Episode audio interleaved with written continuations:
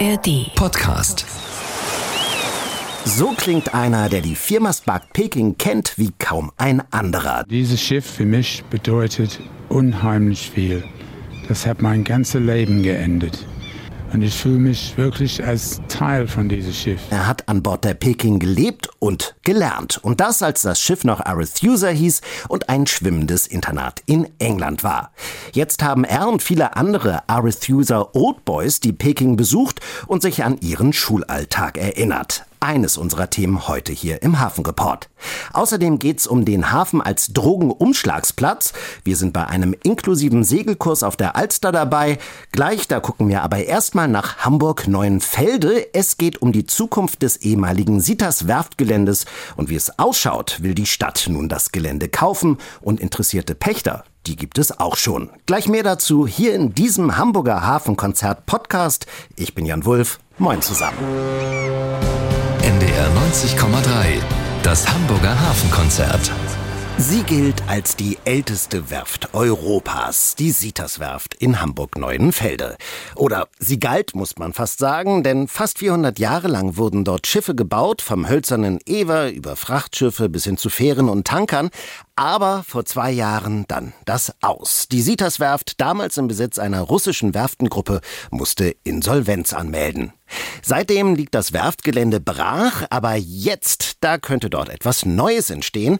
Die Stadt Hamburg möchte das Gelände kaufen. Und mein Kollege Dietrich Lehmann, der ist jetzt bei mir im Studio. Moin Dietrich. Moin. Du verfolgst das Thema seit Jahren. Wie weit sind denn die Pläne für das Sitas-Gelände jetzt konkret? Also da tut die Stadt noch ein bisschen äh, geheimnisvoll. Finanzsenator Andreas Dressel bestätigt nur, ja, wir haben grünes Licht bekommen von der Kommission für Bodenordnung. Die muss solche Deals absegnen, die muss eben grünes Licht geben, wenn es um Geld, um Grundstücksankäufe geht. Und das ist in dieser Woche passiert. Und dahinter steckt dann der Plan, die Stadt will das Ganze erwerben und äh, eben neu revitalisieren revitalisieren. Tja, was will die Stadt da machen? Die Stadt will doch da wohl nicht selbst eine Werft betreiben oder etwa doch? Naja, also die Stadt hat schon Pläne, äh, wo sie sagt, wir wollen dort neue Industrie ansiedeln, Industrie, die eben Platz braucht. Und mhm. das sind ja ausgewiesene Industrieflächen, durchaus lukrativ. Es gibt einen Wasserzugang, es gibt eine Kaikante, es gibt Kräne, sowas gibt's nicht unbedingt viel in Hamburg. Und äh, auch wenn das für die Sitas-Werft, die ja immer Probleme hat, ihre Schiffe da rauszubekommen, äh, ein Problem war, für andere Unternehmen ist es das vielleicht nicht. Airbus zum Beispiel ist ein Kandidat, Kandidat, der sehr heiß gehandelt wird. Der Flugzeugbauer stößt auf dem Gelände in Finkenwerder schon durchaus an seine Grenzen, hat die Auftragsbücher voll, braucht zusätzliche Produktionskapazitäten und eben ist auf der Suche nach Standorten und diese Werft in Neuenfelde, das ja ein riesiges Areal ist, mehrere Fußballfelder, 14 Hektar insgesamt sind das, da bietet sich sowas natürlich an. Das ist ja nur ein paar hundert Meter entfernt von dem Airbus-Werk in Finkenwerder und dann ist da auch noch ein zweites Unternehmen im Gespräch, nämlich Reboot. Reboot. Ja, was verbirgt sich dahinter?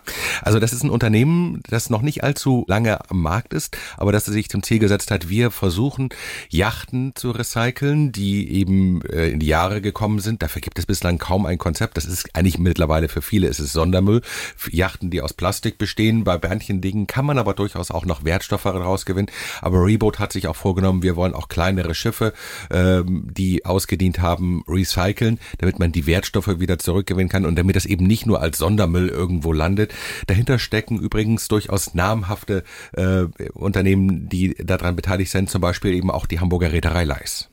Lass uns nochmal über das Gelände an sich sprechen. Wie viel Werft ist denn da eigentlich überhaupt noch vorhanden auf dem Sitas-Gelände?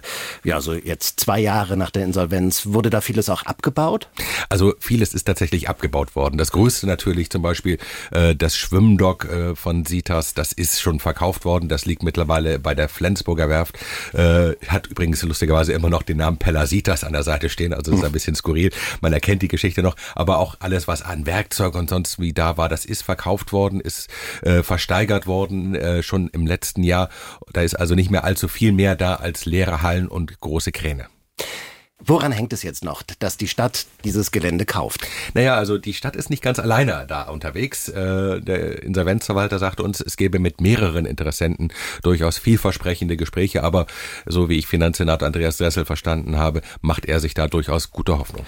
Wenn die Stadt jetzt das Werfgelände tatsächlich kaufen sollte, ist das Kapitel Sitas Pleite damit jetzt nun endgültig abgeschlossen? Das zieht sich ja schon ewig. Naja, also äh, zumindest, ich sag mal so, greifbar abgeschlossen weitgehend, ja. Es gibt noch ein bisschen juristisches Hickhack im Hintergrund, ähm, nämlich der Vorwurf, die russischen Eigentümer hätten die Insolvenz verschleppt. Da gibt's auch noch Ermittlungen und Anzeigen, die bei der Staatsanwaltschaft liegen. Das ist noch klar, unklar, wie das da irgendwie weitergeht, ob es da vielleicht noch irgendwie ein juristisches Nachspiel gibt. Und vielleicht das sichtbarste Zeichen von sich, das was noch nicht abgeschlossen ist, ist das allerletzte Schiff, das dort gebaut worden ist, nämlich ein Baggerschiff, das der Bund mal in Auftrag gegeben hat, sollte eigentlich die Elbe von Schlick befreien. Das war ein großer Wurf. 100 ähm, Millionen Euro waren mal dafür angesetzt für den Bau. Dann wurde es schon bei Sitas immer teurer. Aber auch als die Sitas-Werft pleite ging, war das Schiff immer noch nicht fertig. Es liegt mittlerweile bei Blom und Voss und Blom und Voss, mal auf, Lürsen steckt ja dahinter, äh, hat den Auftrag bekommen, das Schiff fertig zu bauen. Aber die Kosten, die werden sich wahrscheinlich mehr als verdoppelt haben, wenn das Schiff dann irgendwann mal fertig werden sollte. Vielen Dank, Dietrich Lehmann war das über die Zukunft des Geländes der ehemaligen Sitas-Werft. Sie hören das Hamburger Hafenkonzert bei NDR 90,3 und ich gehe mal davon aus, viele von Ihnen haben sich die Peking im Hansahafen mittlerweile mal aus der Nähe angeguckt oder sie sogar schon besichtigt. Regelmäßig gibt es da ja auch Führungen an Bord und gerade vor kurzem, da war dort eine Gruppe zu Gast, die war was ganz Besonderes. Aus Großbritannien kamen die Herren und jeder einzelne von ihnen hat sehr persönliche Erinnerungen an die Firma Spark. Arethusa Old Boys, so nennen sich die Männer selbst und sie alle haben dort an Bord der Peking mal gelebt und gelernt. Nämlich damals, als das Schiff noch Arethusa hieß, in England lag und ein schwimmendes Internat war. Petra Volkwarzen hat die Herren bei ihrem Rundgang an Bord begleitet und die Arethusa Old Boys, die haben sich erinnert an ihren Schulalltag vor vielen, vielen Jahren. Schon beim Gruppenfoto an der Gangway ist die Stimmung emotional. Als die Männer aufs Schiff Schiff gehen, fließen erste Tränen der Rührung. Ein fantastisches Gefühl, wieder an Bord zu sein. Manche der Arethusa Old Boys, wie sie sich nennen, sind Mitte 70, andere weit über 80. Als sie die Treppe nach unten gehen in den Laderaum der Peking, aber fühlen sie sich plötzlich wieder wie 13-jährige Jungs. Hier auf dem Zwischendeck hingen damals die Hängematten, in denen sie geschlafen haben.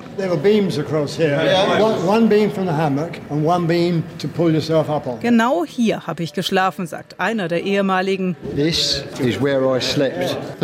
31, das war mein meine Nummer.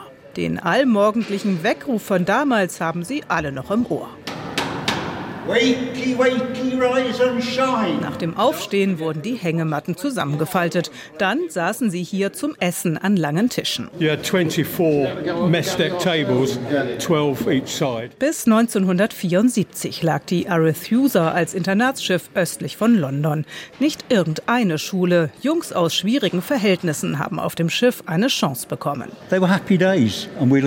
Glückliche Tage waren das. Wir haben viel gelernt, sagt Paul, der in verschiedenen Kinderheimen aufgewachsen ist und mit 13 auf die Arethusa kam. Das Schiff hat mein Leben verändert. Ich habe weiter gelernt und Freunde gefunden. Von dem Moment an, als ich hier war, wurde alles besser. Dabei war der Alltag an Bord ganz schön hart. Auf der Arethusa herrschte militärischer Drill. Alles war militärisch organisiert. Antreten zum Zähneputzen oder zum Duschen. 30 Sekunden duschen, abtrocknen und wieder raus. Fast als ob wir marschiert sind. Zur Marine wollte wollte er deshalb lieber nicht nach der Schule. Viele seiner ehemaligen Klassenkameraden aber sind später zur See gefahren. Seemannschaft haben sie auf der Arethusa gelernt. Ropes, knots, Knoten, Signale, Navigation. Immer mal wieder wurden die Jungs damals von Yachteignern gefragt, ob sie nicht als Crewmitglieder mitkommen wollen. That was most of my summer Saturdays out sailing on all sorts of yachts. Sonnabends im Sommer, da durfte ich auf allen möglichen Yachten mitsegeln. Das war großartig. Absolutely brilliant. Im Laderaum ganz unten im Schiff haben sie damals Sport gemacht. Rope climbing, All gymnastics. Klettern an Seilen, Gymnastik, Geräteturnen. Aber hier unten gab es auch Schläge zur Strafe, etwa wenn mal wieder einer der Jungs heimlich geraucht hatte.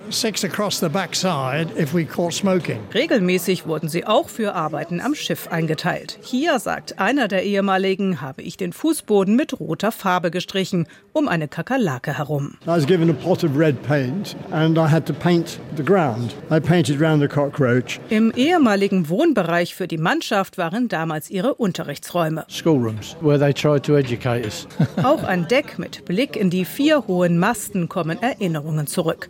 Früher hatten sie hier Wettbewerbe. Wer kann den Mast am schnellsten rauf und wieder runterklettern? The first person back got 12 points for their division. Wer zuerst zurück an Deck war, bekam zwölf Punkte für sein seine Gruppe. Damals wie heute ist das Schiff nicht gesegelt, sondern lag verteut am Kai. Aber sie haben immer davon geträumt, loszusegeln. Every night. Jede Nacht. Auch wenn wir oben auf dem Mast waren, haben wir uns vorgestellt, wie es wäre, auf hoher See zu sein. Imagine what it would be like under sail. Für den Verein Freunde der Viermastpark Peking und fürs Hafenmuseum sind die Erinnerungen der Arethusa Old Boys wertvolle Informationen. Vieles wird sich später in der Ausstellung an Bord wiederfinden. Robert spricht als einziger der Männer Deutsch. Auch ihm bedeutet das Schiff viel. Zwei Jahre an diesem Schiff zu leben und arbeiten, kaum weg von Bord zu gehen. So hart ihr Alltag auch war damals, die Männer sind dankbar für ihre Zeit an Bord. Und für mich, dieses Schiff hat ein Sailor. Und ich fühle mich wirklich als Teil von diesem Schiff. Wie ob ich hier hingehöre. Jetzt noch. Und weil sie diesem Schiff so viel zu verdanken haben, haben sich die Arethusa Old Boys umso mehr gefreut, die Peking jetzt komplett restauriert und in einem so guten Zustand bei uns in Hamburg liegen zu sehen. Petra Volkwarzen über ein ganz besonderes Klassentreffen an Bord des Flying P-Liners Peking. Seit Wochen läuft im Hamburger Hafen ein Krimi, ein Wettrennen zwischen der Polizei und dem organisierten Verbrechen. Fast nächtlich steigen Männer aus den Niederlanden über den Zaun am Containerterminal Altenwerder und das offenbar auf der Suche nach Drogen. Die sollen in einem Container versteckt sein. Unser Polizeireporter Finn Kessler ist jetzt bei mir im Studio. Finn, moin erstmal. Moin. Finn, du bist ganz dicht dran an dem Thema und kennst den Fall ganz genau. Was hat es mit dieser ominösen Suche auf sich? Ja, du hast es schon gesagt, das ist wirklich ein Krimi, der sich da abspielt, total mysteriös. Und die Polizei, die steht auch vor dem Rätsel, aber sie glaubt, dass eben irgendwo auf dem Gelände des Containerterminals eben ein Container steht, in dem Drogen versteckt sind. Das muss eine ganz schön große Menge sein, denn es steigen ja wirklich nächtlich oder in den letzten Wochen war es so, dass fast nächtlich Männergruppen immer wieder über diesen Zaun geklettert sind auf der Suche nach dem Container. So, und es liegt irgendwie nahe, dass der verloren gegangen ist. Denn äh, das erkennt man dadurch, was man bei den Männern findet. Also unter anderem GPS-Tracker. Irgendwie versuchen sie da was zu orten und mhm. da kommen wir wieder in den Bereich der Mutmaßung. Da müssen wir müssen wahnsinnig viel mutmaßen bei dieser Geschichte. Auch in den Gesprächen mit den Ermittlern ist das übrigens so. Die Polizei mutmaßt auch ganz viel. Ähm, ist es so, dass die Gangster eigentlich Mittel und Wege haben, ihre Container zu orten. Also ganz simple Ortungsmittel wie beispielsweise ein AirTag oder sowas oder ein GPS-Signal, ähm, dass sie dann eben orten und finden. Aber in dem Fall ist irgendwas schiefgegangen. Also den Gangstern ist dieser Container verloren gegangen und nun müssen sie händisch danach suchen. Das sind eben diese Gruppen, die dort immer wieder einsteigen. Was sind denn das für Männer, die dort aufgegriffen werden? Sind das Glücksritter auf der Suche nach dem Drogenschatz? Nee, also so ist es tatsächlich nicht. Es sind alles Männer so zwischen 20 und 30, relativ junge Typen und sie kommen alle aus den Niederlanden. So, die Polizei glaubt, dass das sogenannte Bergeteams sind, also Menschen, die Geld bekommen äh, auf die Hand, um Drogen aus dem Container zu holen. So, das ist eine gängige Art und die Hintermänner werben diese Leute ja diese ja quasi Mitarbeiter äh, mit großen Versprechungen irgendwo in den Niederlanden an, dann fahren die nach Hamburg und dort haben sie eben diese eine Aufgabe, die Drogen aus dem Container zu holen. Und äh, den Drahtziehern scheint dabei auch vollkommen egal zu sein, was mit diesen Hiwis passiert, denn es ist so, sobald da jemand festgenommen wird, äh, wird der nächste aufgelesen und wieder nach Deutschland geschickt. Also die werden da wirklich verheizt, das muss man so sagen. Es geht hier um Kokain und es werden ja immer wieder größere Krugsfunde im Hamburger Hafen gemacht. Wie kommen die Drogen nach Hamburg? Ja, da gibt's eigentlich zwei Verfahren, die die Drogenschmuggler da anwenden. Einmal das sogenannte Rip-on, Rip-off. Ähm, da werden in Südamerika einfach Taschen mit Kokspaketen in Container geworfen. Äh, der Container kommt dann nach Hamburg mit dem Schiff, wird da an einem Ort abgestellt, der nicht so gut einsehbar ist. Und dann kommen eben mehrere Leute und das sind eben auch diese Teams, von denen wir gerade eben gesprochen haben. Die äh, brechen den Container dann auf, äh, nehmen die Taschen raus, verschwinden wieder und verplomben den Container nochmal, als wäre wirklich nichts gewesen gewesen. Das ist so, so, so eine schnelle Art äh, des Drogenschmuggels. So, und die andere ist etwas kreativer. Da wird das Koks in der Ladung des Containers versteckt. Ähm, und da reden wir von ganz einfachen Tricks, wie beispielsweise in einem doppelten Boden in einem Container, wo dann Koks versteckt ist. Aber auch wirklich sehr aufwendige Schmuggelarten gibt es. Also der Zoll hat beispielsweise mal eine Ladung Koks gefunden, die in Katzenstreupaketen verschickt war. Da kam eine ganze Containerladung mit Katzenstreu aus Südamerika, was sowieso schon komisch genug ist, dass mhm. das aus Südamerika nach Europa verschifft wird. Und das Katzenstreu war rausgenommen worden und durch Kokain ersetzt. Der Kreativität sind da keine Grenzen gesetzt oder äh, Kokain wurde auch schon in Kohlebriketts tatsächlich nach, nach Deutschland geschmuggelt. Also da waren dann Hohlräume da, da drin und da haben sie dann eben Kokain drin versteckt. Also wirklich wahnsinnig kreative Arten, die Drogen nach Deutschland zu bringen. Man muss sagen, Hamburg ist mittlerweile das Tor für den internationalen Drogenschmuggel nach Westeuropa und das macht es natürlich wahnsinnig schwer für die Fahnder, da auch Erfolge zu feiern. Ne? Gut, ähm, nehmen wir mal an, jetzt dieser Container kommt nach Hamburg. Wie holen die Schmuggler das Koks da jetzt raus? Ja, das ist ja wirklich auch eigentlich das Interessante, was wirklich aufregend ist. Also, gut, dass du das fragst. Der Drogenschmuggel, der funktioniert nicht ohne Komplizen im Hafen. So, ähm, die sorgen dafür, dass der Container, wo das Koks drin ist, in einer dunklen Ecke abgestellt wird, die nicht so gut einsehbar ist, oder weiter transportiert wird an einen Ort, wo die Drogen eben dort rausgenommen werden können. So, diese Komplizen, das sind ganz unauffällige Typen. Also das sind Hafenarbeiter, äh, das sind Logistiker, das sind teilweise auch Mitarbeiter von Reedereien, also ähm, auch Schreibtischtäter im weißen Hemd. Ne? Also jetzt nicht so dieser Drogendealer, irgend so ein aufgepumpter Typ, voll tätowiert mit Goldkettchen, wie man sich das ja so vorstellt. Das sind total unscheinbare Typen und die werden geschmiert und bekommen wirklich hohe Summen für einen Container. Also wir reden da von 50.000 Euro aufwärts für Holla. eine Ladung. Das ist eine Stunde Arbeit. Das ist natürlich schnell verdientes Geld. Das sagt mir die Polizei auch. Was man man nur wissen muss, und da waren die Behörden eben auch vor, wenn man das einmal gemacht hat, dann ist man in den Fängen dieser organisierten Kriminalität und die lassen eben auch nicht locker. Und wenn dann mal was passiert, äh, beispielsweise so eine Drogenladung verloren geht, dann werden diese Leute auch bedroht, entführt und so weiter, weil die Hintermänner sind nicht zimperlich. Dieses Thema mit äh, Kokain im Hamburger Hafen, mit den Containern da in Altenwerder, das war jetzt ganz, ganz groß in den Medien. Einmal zuletzt noch die Frage, was meinst du, wie groß ist das Kokainproblem in Hamburg? Ich würde sagen, das wird immer größer und Hamburg äh, wird als Einfallstor für Kokain nach Westeuropa immer beliebter, so das sagt auch der Zoll und das liegt vor allem an der Entwicklung in den großen Schmuggelhäfen Rotterdam und Antwerpen. Das waren bisher die großen Tore. Dort läuft das Geschäft auch, das ist total integriert. Also die Drogenmafia, die hat da äh, Politik unterwandert, äh, Hafenmitarbeiter geschmiert ohne Ende. Also es ist total korrupt und das schwappt eben immer weiter nach Hamburg über, weil nämlich in Holland und äh, Belgien ja hunderte von Millionen Euro in Sicherheitsinfrastruktur investiert wurden. Also da gibt's ähm, Überwachungsdrohnen im Hafen, da gibt's ähm, Polizeispezialeinheiten, die da rund um die Uhr im Einsatz sind. Das macht es natürlich unfassbar schwer für die Schmuggler, da weiterhin ihren Betrieb am Laufen zu halten. So und jetzt gucken sie halt, welche Häfen gibt es noch in Nordeuropa und äh, haben eben Hamburg und Bremerhaven auf der Kette. Das sieht man auch, wenn man sich mal beispielsweise die großen Kokainfunde der letzten Jahre anschaut. Also in Hamburg hat es den größten Einzelfund von Kokain gegeben in ganz Europa in der Geschichte äh, dieses Drogenschmuggels. Das waren 16 Tonnen äh, mit einem Straßenverkaufswert, jetzt halte ich mal bitte kurz fest, von 3,5 Milliarden Euro. Ein Wahnsinn. Das ist, das ist wirklich unfassbar, was für Summen da bewegt werden, was für Koksmengen auch nach Deutschland kommen. Und man muss ja immer wissen, das ist ja nur ein ganz kleines Dunkelfeld, was da aufgedeckt wird. Der, der Drogenschmuggel in, in Hamburg Hamburg hat Ausmaße, die, glaube ich, äh, schwer greifbar sind, teilweise auch für die Behörden. Das hat man beispielsweise gesehen, als EncroChat aufgedeckt wurde. EncroChat ist ja ein sogenanntes WhatsApp der Kriminellen gewesen, der Drogenhändler und ähm, das wurde geknackt und so hatte die Polizei eben Einblicke in die Kommunikation und ähm, hat dann eben das Ausmaß des Drogenhandels erkannt. Und vielleicht noch ein Beispiel, um es so ein bisschen greifbarer zu machen, wie viele Drogen es in Hamburg gibt. Wenn der mal zwei, drei Tonnen aufgreift, dann ändert das am Straßenverkaufspreis pro Gramm überhaupt nichts. Also wir haben schon eine Drogenschwemme in Hamburg. Ein Wahnsinn, der uns leider wahrscheinlich noch lange begleiten wird und immer wieder Thema sein wird. Das natürlich auch hier im Hamburger Hafenkonzert bei NDR 90,3. Vielen Dank, Finn Kessler. Ja, und wir bleiben gleich beim Thema Drogen, denn ein Hamburger Rauschgiftfahnder, der hat zu dem Thema einen Roman geschrieben. Elbe, Hafen, Bulle heißt das Buch und mehr dazu gleich. Der Hafen ist voller Drogen. Wir haben es eben gehört. Und passend zu den Vorgängen in Altenwerder gibt es nun auch einen neuen Hamburg-Krimi, der sich genau um dieses Thema dreht. Elbe Hafen Bulle heißt er und geschrieben hat ihn ein echter Hamburger Rauschgiftfahnder. Ben Westphal, so heißt der Autor, bereits sein drittes Buch ist es.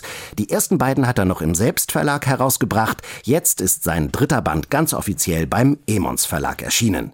Danny Marquez Marsalo hat ihn gelesen und sich mit Ben Westphal getroffen. Ben Westphal ist nicht sein richtiger Name. Seinen echten darf er nicht nennen. Vorschrift seines Hauptarbeitgebers, der Hamburger Polizei. Genau, ich bin Kriminalbeamter in Hamburg seit 23 äh, Jahren und Rauschgefahrener. In seinen Krimis erzählt er vom ewigen Kampf der Polizei gegen die Drogen. In Elbe, Hafen Bulle geht es unter anderem um den Freigänger Steven. Der will sich mit einem Job im Hafen endlich ein ehrliches Leben aufbauen. Aber dann wird ihm ein unmoralisches Angebot aufgedrückt. Jetzt nimm den Rucksack und stell nicht so viele Fragen. Du bist jetzt dabei ob du willst oder nicht. Und das Hafenbecken ist tief, Digger. Überall Eisenstangen, einem das Leben schwer machen können. Und so entwickelt sich eine Geschichte um den Hamburger Hafen.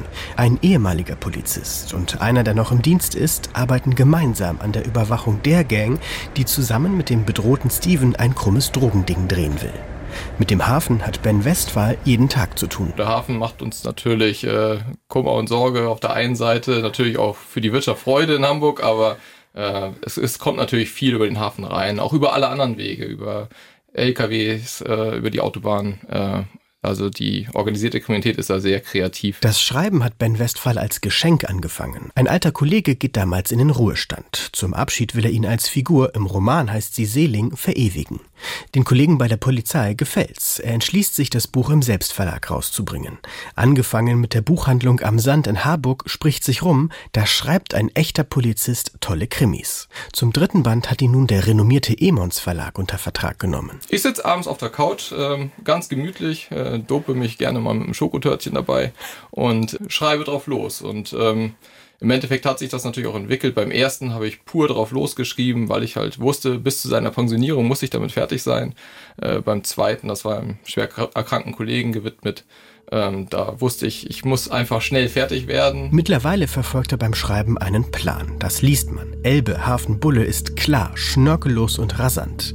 Es ist richtig spannend zu lesen, wie die Polizei miteinander kommuniziert. Dass am Abend vorher Messenger-Nachrichten rumgeschickt werden. Kannst du morgen früh auf Einsatz kommen? Fiktiv ist fast nichts. Äh, es ist ähm, total glaubwürdig, denke ich. Ähm, das Einzige ist natürlich, dass der, dass der Pensionär schon äh, zurückgerufen werden würde, wenn er sich einmischen würde und selbst ermitteln würde. Nichtsdestotrotz kann man es natürlich auch nicht verhindern. Und es gibt natürlich auch äh, den einen oder anderen Bürger, äh, der sich eigeninitiativ versucht mal einzubringen und äh, einen immer wieder über Neuerungen informiert. Im Buch hockt Polizeirentner Seeling in Parkhäusern und observiert auf eigene Faust, muss dabei immer wieder ein bisschen von Ermittler Dombrowski, ja, der hat Ähnlichkeit mit Ben Westphal, eingefangen werden. Es ist ein unterhaltsamer Krimi, erstaunlicherweise mit kaum Blut und ganz ohne Mord. Aber dennoch nie langweilig. Der vierte Band ist bereits in Planung und kommt dann, je nachdem wie viel Zeit das echte Verbrechen Ben Westphal zum Schreiben lässt. Danny Marquez Marsalo über den Hamburg-Krimi Elbe Hafen Bulle von Ben Westphal. Erschienen ist das Buch bei Emons. Es hat 336 Seiten und kostet 14 Euro. Das Hamburger Hafenkonzert bei NDR 90,3 ist hier und ja, die Klimavorhersagen für unsere Erde sind düster. Der Weltklimarat zum Beispiel prognostiziert für die Zukunft, dass es in der Arktis zumindest im Sommer kein Eis mehr geben wird. Mitte des Jahrhunderts soll es demnach soweit sein, wenn, ja, wenn der CO2-Ausstoß auf der Welt nicht zurückginge. Nun kommt aber eine neue Studie zu einem noch viel drastischeren Ergebnis, denn die Region könnte bereits viel früher eisfrei sein und das selbst wenn der CO2-Ausstoß reduziert würde. Geforscht hat dazu die südkoreanische Pohang-Universität. Wissenschaftler haben auf Grundlage von Satellitendaten den Rückgang der Meereseisfläche in der arktischen Region über 40 Jahre untersucht. Und mit in diesem Wissenschaftlerteam dabei ist auch der Klimaforscher Dirk Notz von der Uni Hamburg. Anja Grigoleit hat mit ihm gesprochen. Der erste meereisfreie September Dirk Notz geht davon aus, dass wir das in den 2030er, spätestens in den 2040er Jahren beobachten dürfen. Und obwohl sich Notz als unverbesserlichen Optimisten bezeichnet, kommt er doch zu dem Schluss, dass es absolut unrealistisch ist, dass wir das letzte bisschen Eis, was jetzt noch auf dem arktischen Ozean treibt, wirklich werden retten können. Also rein theoretisch, wenn wir morgen weltweit aufhören würden, Treibhausgase in die Atmosphäre freizusetzen, würde das Eis erhalten bleiben.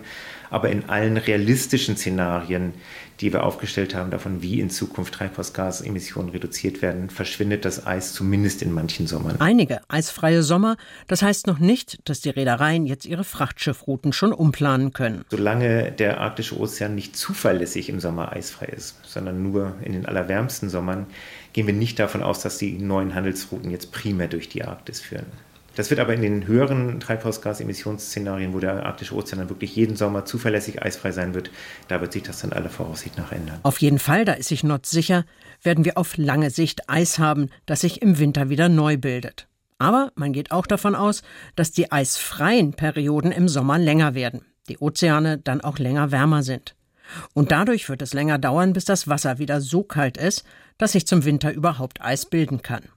Was Dirk Notz und seine Forscherkolleginnen und Kollegen mit den jüngsten Berechnungen auch belegen können, verantwortlich für den allergrößten Teil des Eisrückgangs sind wir Menschen. Wenn man das in Zahlen fasst, dann konnten wir nachweisen, dass etwa 90 Prozent des Meereisrückgangs, den wir in der Arktis in den letzten Jahrzehnten gesehen haben, eindeutig auf menschliche Aktivitäten, sprich auf den menschlichen Ausstoß von Treibhausgasen zurückgeführt werden können. Ohne den menschlichen Einfluss, das haben die Simulationen ergeben, würde das arktische Packeis heute noch genauso aussehen, wie es das vor 100 oder 200 Jahren getan hat, sagt der Klimaforscher.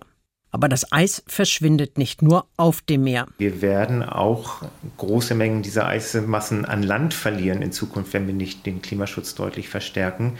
Und dieses, dieser Eisverlust vom Land aus, der wird dann natürlich den weltweiten Meeresspiegel ähm, deutlich ansteigen lassen. Grönland verliert schon jetzt jährlich so viel Eis. Wenn man das auf dem Hamburger Stadtgebiet aufeinander schichtet, wächst der Berg pro Jahr um 500 Meter, erläutert Dirk Notz. Trotz dieser Zahlen hat er aber auch ein klein wenig Hoffnung. Wie ich teilweise diese Arbeiten halt auch lese, ist, dass wir immer deutlicher sehen, wie sehr wir Menschen wirklich in der Lage sind, das Angesicht unseres Planeten bis in den letzten Winkel zu verändern. Dass wir wirklich die haupttreibende geologische Kraft geworden sind, die das Schicksal unseres Planeten quasi in den Händen hält.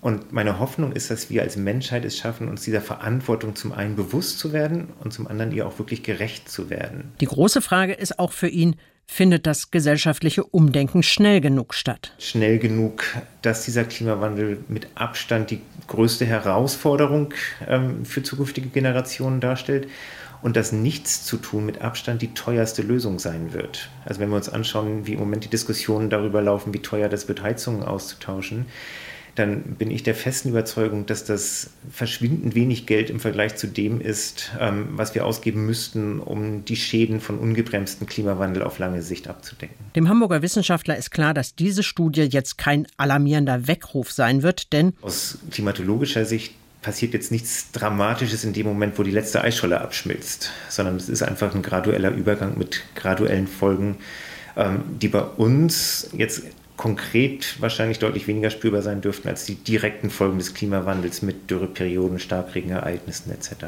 Außerdem sind wir Menschen eben auch einfach wahnsinnig gut im Verdrängen. Und ich glaube, dass ich eigentlich vermuten würde, dass zum Beispiel ein Ereignis wie die Ahrtal-Katastrophe, die ganz, ganz nah bei uns dran ist und die schon passiert ist, ähm, dass die eigentlich in solchen Weckruf viel, viel stärker sein könnte, als jetzt eine Studie, die sagt, in zehn Jahren ist das Packeis in der Arktis weg. Wissenschaftler wie Dirk Notz versuchen die Zusammenhänge anschaulich zu machen, zum Beispiel beim Eisverlust in der Arktis und dem menschgemachten CO2-Ausstoß. Pro Tonne Kohlendioxid, die ein Mensch irgendwo ausstößt, verschwinden etwa drei Quadratmeter des Packeises. Das heißt, im Schnitt lässt jede und jeder in Deutschland jedes Jahr 30 Quadratmeter Packeis wegschmelzen. Erschreckend?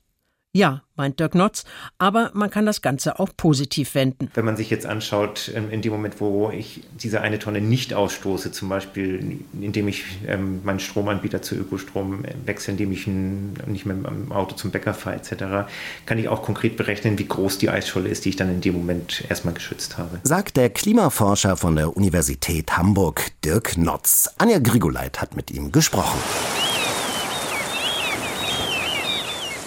Flusi, so wird sie liebevoll von den Gemeindemitgliedern und im Hafen genannt, die Flussschifferkirche, Hamburgs einziges schwimmendes Gotteshaus. Am Anleger Kajen Hohe Brücke in der Nähe der Speicherstadt liegt die Flussschifferkirche vertaut, ein alter Frachtkahn 1952 zur evangelischen Kirche geweiht.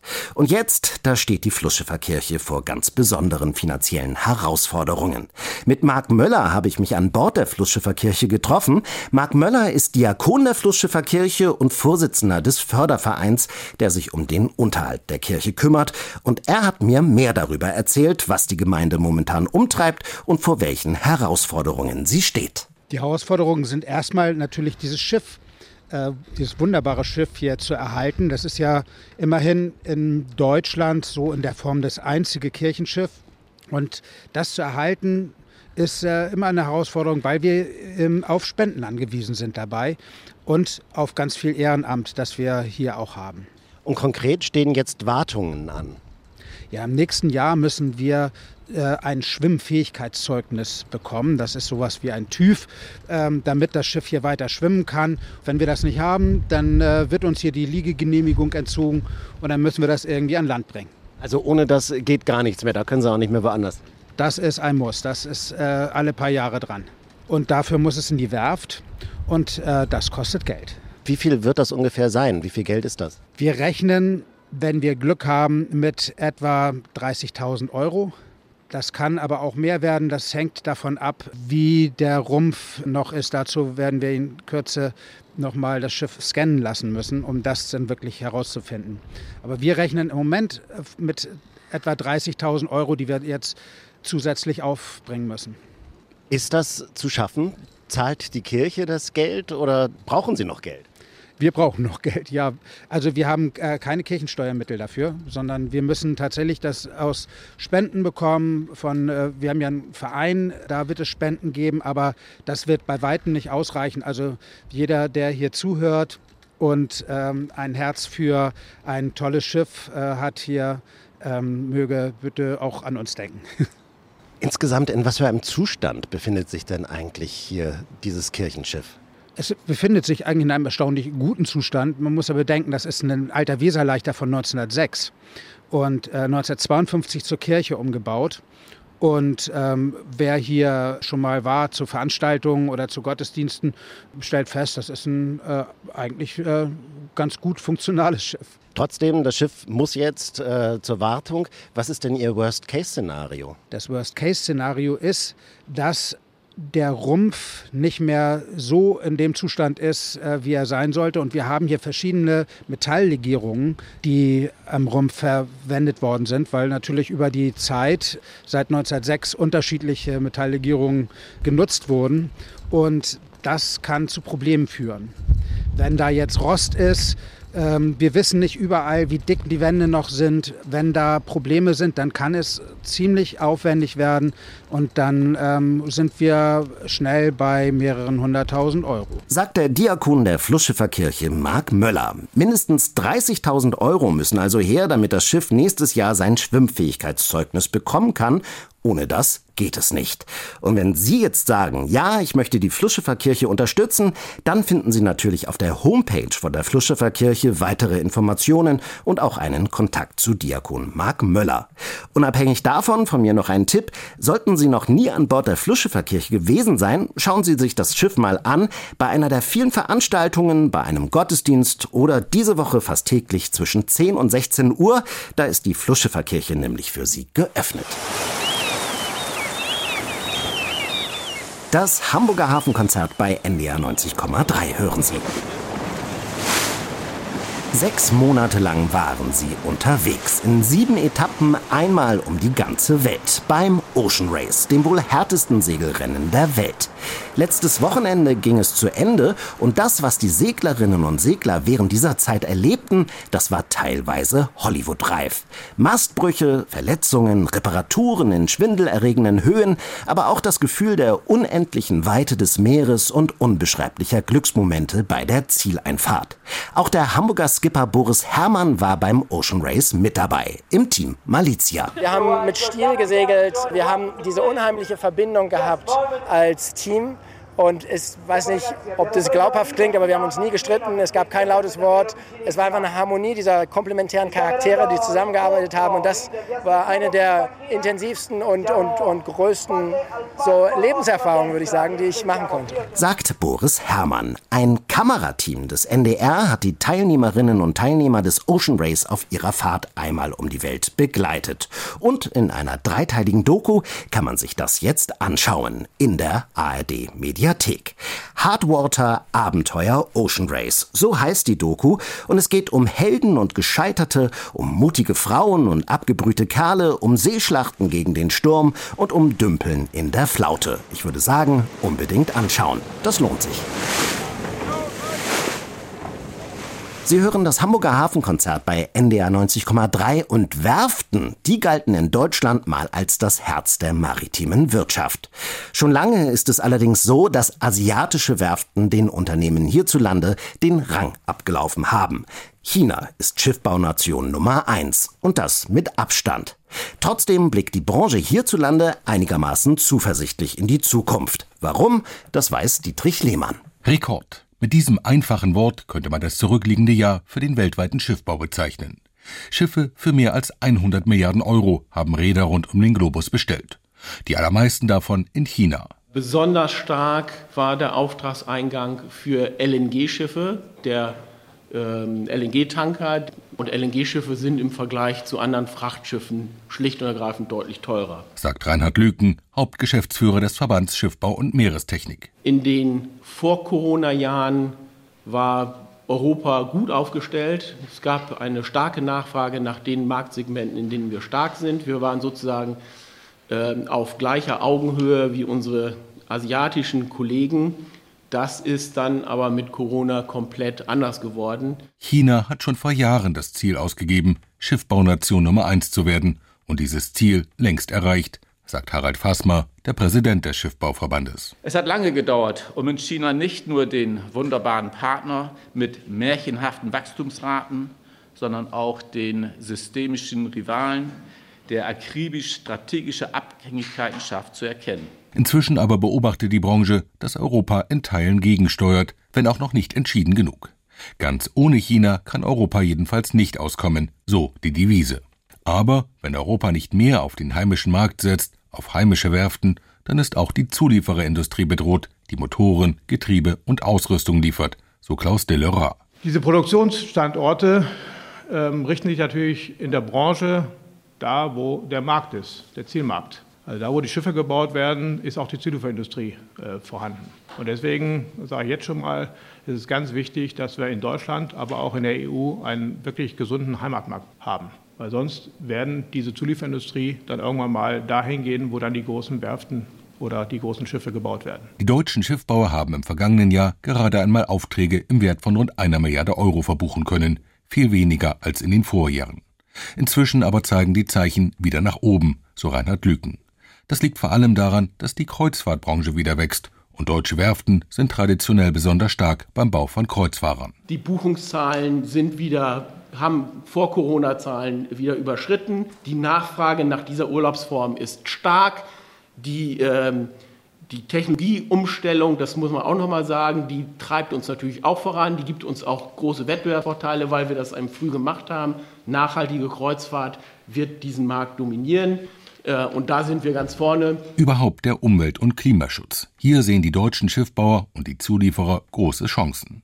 Schließlich soll die globale Schifffahrt bis 2050 klimaneutral unterwegs sein. In Europa vielleicht noch etwas früher. Wir haben rund 10.000 Seeschiffe und nochmal 15.000 Binnenschiffe in Europa, die wir im Prinzip komplett ersetzen müssen. Nicht von heute auf morgen. Das wird einige Jahrzehnte brauchen. Aber es ist ein riesiger Markt.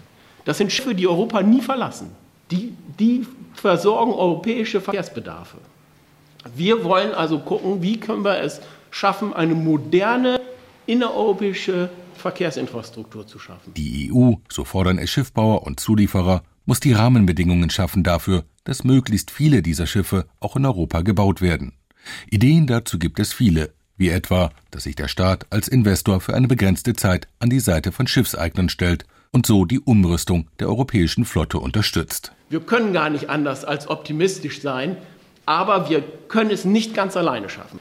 Irgendjemand muss noch äh, das Tau losschmeißen. Dietrich Lehmann über die Situation des Schiffbaus in Deutschland. Und gleich, da nehmen wir Sie mit zum Segeln auf der Außenalster. Segeln, das ist ein toller Sport. Das werden sicher viele von Ihnen genauso sehen. Allerdings ist Segeln auch ein Sport, der nicht jeder und jedem offen steht. Zumindest nicht so ohne weiteres.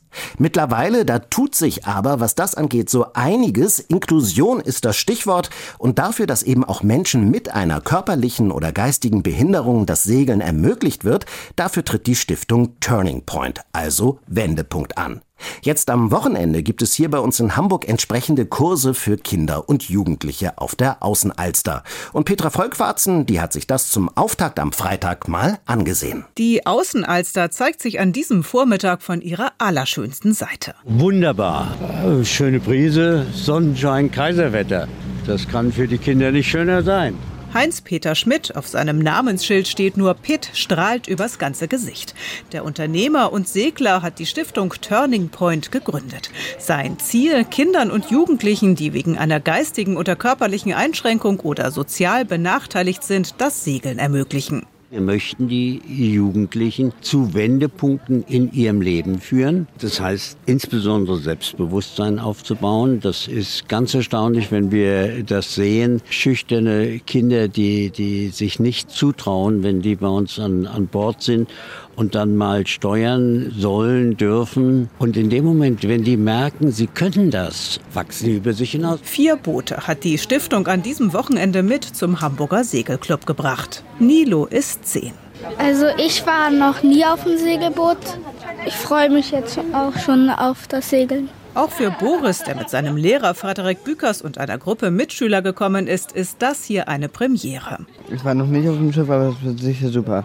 Wir kommen von der Kurt-Juster-Schule in Alsterdorf, weil wir glauben, dass das ein einmaliges Angebot ist, auf der Alster mit ähm, unseren Schülerinnen und Schülern so ein Erlebnis zu haben. Gemeinsam mit dem Trainerteam wird noch kurz überlegt, wie alle am besten an Bord kommen. Mit dem Rollstuhl einmal bis zum Boot und wir helfen dir beim Rübergehen.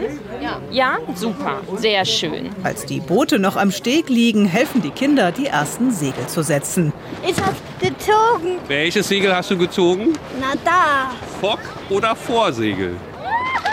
Dann heißt es ablegen und raus auf die Alster. Schon kurze Zeit später gibt es erste Erfolgserlebnisse. Ganz prima, der Conner, der steuert hier schon. Ja. Und der Conner ist auch schon ein Segelmanöver gefahren, nicht? Ja. Eine Wende und eine Halse. Jens Kröker ist erfolgreicher Paralympicsegler. Er ist einer der Trainer, aber auch Geschäftsführer der Turning Point Stiftung. Als gebürtiger Hamburger hat er selbst hier auf der Alster mit dem Segeln angefangen. Beim äh, Yachtclub Meridian da an der Kennedy-Brücke. Mir fehlt von Geburt an ja eine linke Hand. Und äh, ich war zu der Zeit als Jugendlicher gerade sehr, sehr stark ausgegrenzt in der Schule. Pubertät ist immer ein schwieriges Alter. Segeln hat mir viel Mut und Selbstvertrauen gegeben und hat mich in allen Bereichen des Lebens zu einem sehr erfolgreichen Menschen gemacht, zu einem sehr erfüllten Menschen. Und genau das wollen wir hier weitergeben, zurückgeben. Während Connor steuert, kümmern sich Frederik Bükers und Boris zusammen um die Fockschot. Was machen wir hier an diesem grünen Seil? Halse. Wir haben gerade bei der Halse geholfen auch, ja. Und Boris passt immer gut auf, wenn wir eine Wende machen oder eine Halse fahren, dass er dann im richtigen Zeitpunkt zieht. Uiuiui, die überholen uns. Zwischendurch wird immer mal wieder gewechselt. Jens Kröker erklärt, wie man das Boot mit der Pinne steuert. So, und jetzt zieh's noch mal zu dir. Siehst du, wie du jetzt so langsam da wieder hinsteuerst? Ja. Super. Und verrät den Kindern zwischen zwei Wänden noch etwas über das Boot, auf dem sie gerade segeln. Dieses Boot war bei den Paralympischen Spielen in Rio de Janeiro. Und soll ich euch noch ein Geheimnis verraten? 2012 habe ich mit diesem Boot bei den Paralympischen Spielen die Silbermedaille gewonnen. Dann Action. Auf dem Kurs zurück Richtung Süden heißt es Kreuzen. Frag mal, laut dein Team. Klar zur Wende. Ja. Klar, ja. Klar. Reh heißt, es geht jetzt los. Reh. Ist das cool? Den Kindern macht das Segeln sichtbar viel Spaß. Stifter Heinz-Peter Schmidt wünscht sich, dass der Kurs heute für einige von ihnen eben kein einmaliges Erlebnis bleibt. Mal einen Nachmittag jemanden bespaßen ist eine Sache, aber äh, die Nachhaltigkeit, und da suchen wir uns die Vereine, mit denen wir das machen, schon äh, im Vorfeld sehr, sehr genau aus, dass wenn Jugendliche daran Spaß finden und sagen, das könnte was für mich sein, dass die da äh, eine Plattform finden, wo sie weitermachen können. Boris und seine Mitschüler können sich auf jeden Fall sehr gut vorstellen, nochmal wieder auf ein Segelboot zu steigen. Möchtest du vielleicht nach dem Tag hier nochmal segeln gehen? Falls wir nochmal gehen, ja. Segeln für alle. Wir behalten im Blick, wie es hier bei uns in Hamburg damit weitergeht. Petra Volkwarzen war das über die Stiftung Turning Point und inklusives Segeln auf der Außenalster. Und das war's auch schon wieder für heute. Aber klar, nächste Woche, da sind wir wieder für Sie da. Dann ist Stefan Schmidt zu Gast. Er ist Kapitän und Flüchtlingsbeauftragter des Landes Schleswig-Holstein. 2004 machte Schmidt Schlagzeilen, weil er auf dem Mittelmeer als einer der ersten Flüchtlinge gerettet hat und dafür später in Italien verhaftet wurde. Also rein von der Reaktion als Kapitän hat man da gar keine Wahl. Es ist äh, im Gesetz festgeschrieben und nicht nur in einem, zum Beispiel in dem ältesten äh, Völkergewohnheitsrecht Gewohnheitsrecht, dass ein Kapitän jeden den er auf See in Seenot antrifft, retten muss und ihn in einen sicheren Hafen bringen muss. Also da hat man gar keinen Spielraum. Das ist einmal eine Gesetzeslage und zum anderen denke ich, als Mensch muss man das sowieso tun. Mehr über das bewegte Leben des Kapitäns Stefan Schmidt hören Sie hier in der kommenden Woche. Und damit tschüss für heute. Ich, ich bin Jan Wulff. Bis denn. Das Hamburger Hafenkonzert. Am Sonntag immer morgens um 6 und abends um 19 Uhr bei NDR 90,3. Wir sind Hamburg.